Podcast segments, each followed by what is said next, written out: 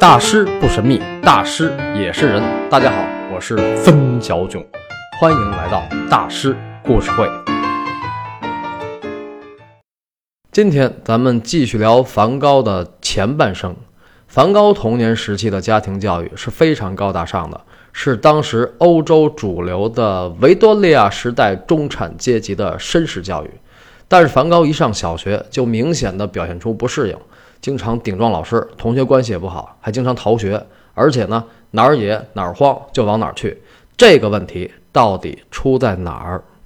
挑衅犯上、不合群儿、逃学、孤身户外深入荒野，这些行为除了是一个坏孩子的标签，还有没有其他的意义？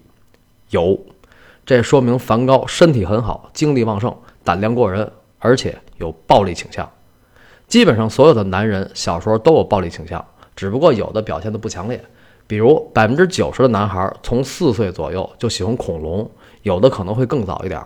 有的家长就觉得那是孩子对自然科学感兴趣，科学是个理性的东西，四五岁的小孩还不具备理性思维的能力。那恐龙又大又丑又恐怖，他会觉得那是科学。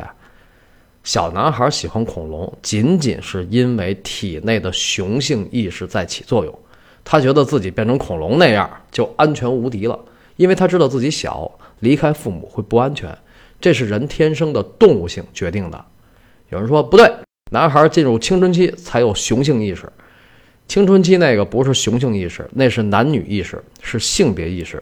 性别意识是一个人人性的初步觉醒，所以青春期是一个人自我认知的开始。动物是不存在自我认知的。童年时期的孩子最重要的是释放天性，而不是培养才华。所谓天性，就是动物性，就是一个人天生的那股原始能量。动物性不是个坏词儿，游泳、攀岩难道不是动物性吗？体育就是保持和发扬人的动物性。大部分武术家小时候都爱打架，小男孩爱打架并不是品质问题，只是雄性能量过剩。呃，我的意思不是说小孩打架这个事儿是对的啊，或者是好的，我只是在分析内在的原因。爱打架的孩子送到武馆都老实了，为什么呀？因为他见到了很多比他还能打的人，他就知道强弱了，而且呢，也找到同类了，彼此身上的优势和劣势都很相似。人是群居动物，找到同类就快乐了。比如李小龙就是因为打架打输了，才去叶问那儿拜的师。叶问开始也不怎么教他。都是大师兄黄春良教。黄春良是谁呢？就是《叶问二》里黄晓明演的那个角色。李小龙的暴力天性从此得到释放，从热衷打架到痴迷武学。后来他去美国念大学，读的是哲学，终成一代武学名家。要像现在有的家长似的，这孩子好动，学学美术、钢琴、围棋，能安静下来，那李小龙绝对废了。梵高小时候的挑衅犯上，孤身出行。就是一种强烈的雄性暴力能量，这种能量憋在身上就躁动不安，而且呢，梵高他妈还不让他出去玩，觉得镇上都是这个底层农民家的野孩子。上期我不是讲了金德尔特的历史问题吗？虽然梵高的母亲也是事出无奈，但是梵高从小因此失去了社交能力的锻炼，到了学校这种有规矩的公共环境就无所适从。而且梵高的母亲让孩子们学的统统是文艺、朗读者呀、美术啊、陶艺呀，都是维多利亚时代的绅士教育，而不是骑士教育。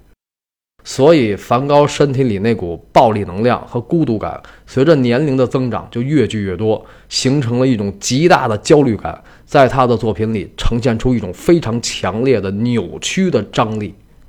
我之前有一期讲过导师高更。啊，就是梵高跟这个高更在阿尔勒的两个多月。那梵高为什么会对高更那么崇拜呢？因为他童年缺失的东西，高更身上都有。他俩在一块儿，高更是个爷们儿，梵高是个小孩儿。有人说，你不是说梵高的母系家族有精神病史吗？他爷爷不是死于牛瘟吗？他二爷不是癫痫吗？他有个舅舅不是自杀了吗？对，他的母系家族确实有精神病史。但梵高小时候这个调皮捣蛋还不至于是因为遗传因素，他那个顽劣也不是太出格的。待会儿我举一个极端点的例子，在教育方面，梵高的母亲首先就有问题。在金德尔特那种边远农村，梵高他的母亲又势利、有优越感、嘚瑟，这就是做人的格局太小啊！格局小，看问题就容易表面化。才艺培养是为了炫技，习惯培养是为了体面。这个作为普通孩子的母亲没什么大问题，俗人嘛，对吧？但谁让他是梵高的母亲呢？他终其一生也不了解这个古怪的儿子，这是梵高很不幸的地方。而且呢，梵高的母亲是个深度焦虑的人，他教育孩子们遇事儿要方寸不乱、泰然自若，但是他本身却是个无事愁啊、疑神疑鬼的性格，焦虑起来就做两件事儿：向上帝祷告，还有做家务。他也这么教育孩子，一切都是主的安排，忙碌起来，你的不快乐就转移了。梵高在这方面绝对是得到了母亲的真传，永远闲不住。到了成年也是一样。一旦没事儿可做，就焦虑万分；一痛苦就忏悔祷告。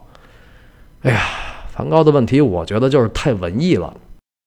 还有呢，梵高小时候表现出来的对昆虫、野花、鸟巢的兴趣，能够那么仔细的分门别类，其实并不是对什么自然科学多上瘾，那是他对生命感兴趣。为什么呢？他们家从十五世纪就是牧师世家。信仰的终极思考就是生命，所以梵高天生对什么小资生活就不感冒啊，不爱在花园里玩，不爱在草坪上玩，他就喜欢在旷野和山谷里游荡。他的内心渴望大自由。这个暴力倾向跟渴望大自由，并不是每个孩子都有的天赋。这种天生的巨大的原始能量，如果释放好了，此人必成大器。但是梵高的父母只是希望孩子们规规矩矩，并不希望他们太有个性，这个也正常啊，就是很普通的、很负责任的父母。可是呢，教育拼的是父母的人生格局。一个人童年教育的目的，不是为了发现天赋和聪明，而是释放天性，获得内心的平静、喜悦和激动。可惜梵高的父母没有能力让他的躁动变成激动，而且梵高也没有遇到过能够开发他的老师，就是一个能够成为师傅的人。我在电影学院上学的时候啊，说一下啊，本人虽然是油画本科毕业搞教育，但是也曾经混迹于影视江湖，在电影学院进修过导演。在电影学院上学的时候，老师说。所有电影里的能成大事的男孩子，生命中一定有两个父亲，一个是生理上的父亲，一个是心理上的父亲。心理上的父亲比生理上的父亲还重要。比如天堂电影院里边那个多多跟放映师艾弗特的关系，多多成年后成了一名导演，是源于童年时代看电影的经历。还有大宅门，白景琦小时候多淘啊。气走了好几位先生，后来遇见张丰毅演的那个老师，一下就老实了。为什么呀？能文能武，能教你，能揍你，这就是能管你，所以就把白景琦给降住了。日后白七爷的铁骨铮铮、民族大义、胆识过人、男人魅力，都是来自于这位师傅。听到这儿，有的朋友会想：你说的那个都是电影、电视剧，都是编出来的故事，真人哪有那么幸运？好，说个真的，奥运游泳天才飞鱼菲尔普斯。菲尔普斯是离异家庭，从小有自闭症，也叫孤独症或孤独性障碍。从小就狂躁不安，就砸东西，不停的砸东西。在幼儿园、小学就不停的砸，那个状态可比梵高要严重的多，所以就老转学。他妈还不错，艰苦奋斗，性格坚韧乐观。带着他和两个姐姐，一个三个孩子的母亲，人家还读了一硕士。但是如果不遇见一个人，菲尔普斯就啥也不是。这个人就是他的游泳教练鲍勃·鲍曼。从十一岁开始，鲍勃·包曼就一直是菲尔普斯的游泳教练。菲尔普斯十一岁的时候，暑假跟姐姐一起去一个游泳俱乐部，他妈妈说：“要不你也下水玩一会儿吧。”菲尔普斯一下水。鲍勃·包曼惊奇地发现，这个在地面上躁动不安的孩子，在水里变得异常安静放松。别的孩子一般在水里待八个小时就累趴下了，菲尔普斯能在水里待十五个小时，吃东西、听音乐都泡在水里，天才啊！一段师徒缘分就此开始。在2008年的北京奥运会，菲尔普斯夺得了八块金牌。那个时候，鲍勃·鲍曼已经陪伴了他十六年。